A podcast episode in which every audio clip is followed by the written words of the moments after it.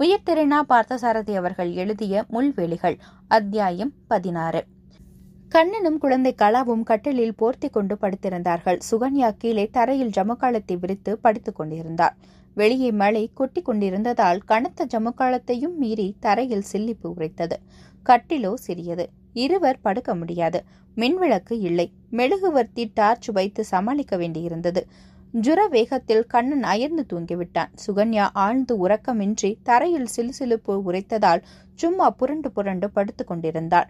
அதிகாலை மூன்று மணி இருக்கலாம். திடீரென்று ஜமக்காலமும் நீரில் நனைவது போல் உணர்ந்து பதறி அடித்துக்கொண்டு எழுந்து டார்ச் லைட்டை போட்டால் தரையில் தண்ணீர் பரவி கொண்டிருந்தது. வீட்டுக்கூடம் சமையலறை எல்லாம் தண்ணீர் மயமாக இருந்தது. வெளியே பேய்மழை இன்னும் விடவே இல்லை. ஜன்னல் வழியாக டார்ச் அடித்து பார்த்தால் வெளியே தெருவில் தரையே தெரியவில்லை. கண்ணுக்கு எட்டிய தூரம் வரை ஆறு போல் நீர் ஓடிக்கொண்டிருந்தது. ஜன்னலில் ஏறி பின்பக்கம் ஓடிக்கொண்டிருந்த வழக்கமான கால்வாயை பார்த்தபோது அது காட்டாறு போல இரு கரையும் தெரியாமல் பொங்கி பெருகிக் கொண்டிருந்தது. பின்புற வீட்டு கழிவுநீர் வெளியேறி அந்த கால்வாயில் கலப்பதற்காக செய்யப்பட்டிருந்த வழியாக கால்வாய் தண்ணீர் எதிர்த்து கொண்டு உள்ளே வந்து காம்பவுண்டில் வீட்டிற்குள் வந்து தாராளமாக நுழைந்து கொண்டிருந்தது. தரையில் வைக்கப்பட்டிருந்த பிரம்பு கூடை பிளாஸ்டிக் வாளி முதலிய பண்டங்கள் ஒவ்வொன்றாக வீட்டுக்குள்ளேயே மிதக்க ஆரம்பித்திருந்தன. அந்த காலனியில் வீடு அலாட்டாகி அவர்களும் மற்றவர்களும் குடிவந்து பல ஆண்டுகள் ஆகிவிட்டன. எந்த வீட்டிலும் இப்படி நடந்ததில்லை. தெருவில் முக்கால் அடி ஒரு அடி தண்ணீர் தேங்கும். பின்புறம் கால்வாயில் இருக்கரையும் நிமிர நீர் ஓடும். அதிகபட்சமாக அவர்கள் பார்த்திருப்பது இவற்றைதான். இதுவோ புதுமையான அனுபவம் முதல் பயங்கரமான அனுபவம். அந்த காலனிக்குள் ஓடிய கால்வாய் அடையாற்றில் போய் கலக்கிறது. அடையாற்றில் அதிக வெள்ளமாக இருந்து மழைநீர் போதாதென்று இந்த தண்ணீர் வேறு எதிர்த்து கொண்டு கால்வாய் வழியே காலனிக்குள் மற்ற தாழ்வான பகுதிகளுக்கும் புகுந்திருக்கும் என்று சுலபமாகவே ஊகித்து உணர முடிந்தது. மின்சாரம் இல்லாததால் எங்கோ எதையோ தேடி எதை எடுத்து வைப்பது என்றே தெரியவில்லை. தண்ணீர் அளவு வினாடிக்கு வினாடி மேலேறி கொண்டே இருந்தது. சுவரில் அடையாளம் பார்த்தால் அது தெரிந்தது. பாத்ரூம் கதவை திறந்தால் ஒரே கோரம். இருந்து சகலமும் பொங்கிக் கொண்டு தண்ணீர் பரப்பிற்கு வந்து மிதந்து கொண்டிருந்தது. சுகன்யாவுக்கு கையும் ஓடவில்லை காலும் ஓடவில்லை. பதறி போய் கணவனை எழுப்பினாள். அவன் உடம்பு நெருப்பாக குதித்தது. தன் நினைவே இல்லாமல் அடித்து போட்ட மாதிரி தூங்கிக் கொண்டிருந்தான்.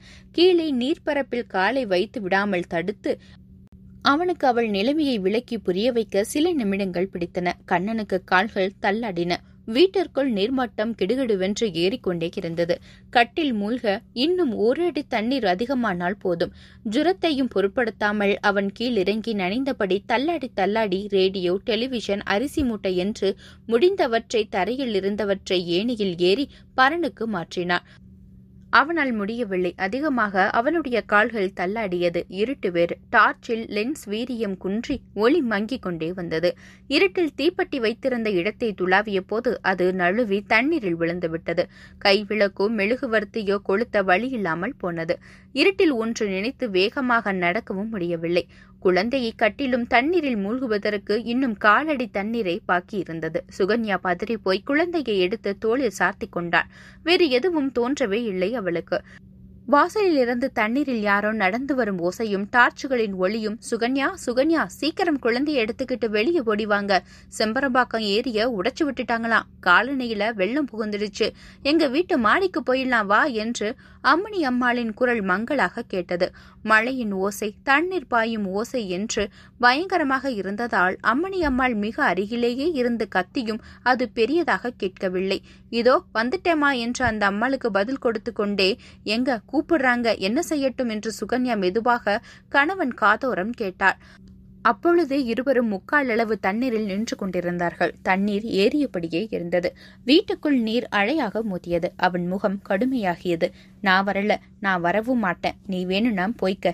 என்னங்க இது? இந்த ஜுரத்துல இப்படி அடம்பிடிக்காதீங்க ஆபத்துக்கு பாவம் இல்ல. உங்க பழைய விரோதத்தை எல்லாம் வெள்ளம் வடிஞ்சதுக்கு அப்புறமா வச்சுக்கலாமே. முடியாதுன்னா முடியாதுதான். நான் மானஸ்தேன். இப்படி விவாதம் நடந்து கொண்டிருந்த போதே அம்மணி அம்மாளும் பாகவதரும் கூப்பாடு போட்டு அவளை அழைத்தபடி வாசல் கதவை தட்டத் தொடங்கிவிட்டார்கள் அப்படி பார்த்தாலும் நீங்க தாங்க அவங்களுக்கு நிறைய கெடுதல் பண்ணிருக்கீங்க. அவங்க உங்களுக்கு ஒரு கெடுதலும் பண்ணலையே. இந்த ஆபத்துலையும் விரோதத்தை பார்க்காம அவங்க உங்களை தேடி வந்து கூப்பிடுறாங்க.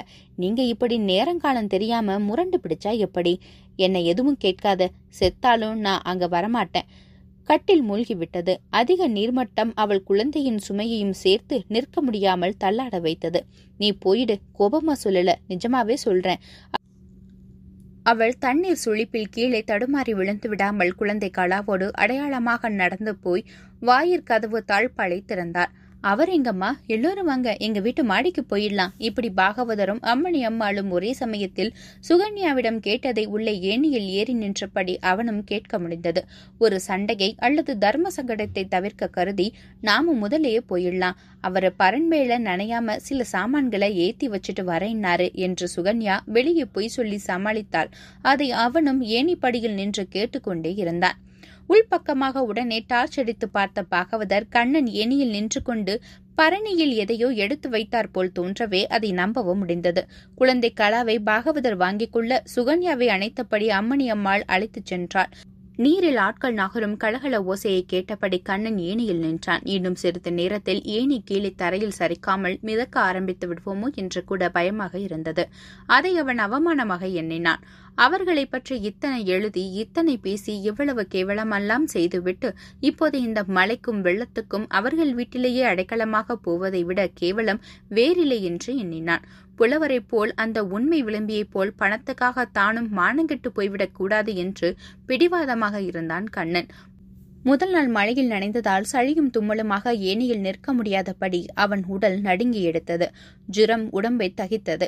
ஆனாலும் பிடிவாதம் தளரவில்லை. சிறிது நேரத்தில் பாகவதர் டார்ச்சுடன் வந்து அவனிடம் மன்றாட போவதையும் எதிர்த்து அவரிடம் எதை பேசுவது கடுமையாக எப்படி மறுப்பது என்று இப்போதே அவனுடைய மூளை யோசிக்க ஆரம்பித்துவிட்டது.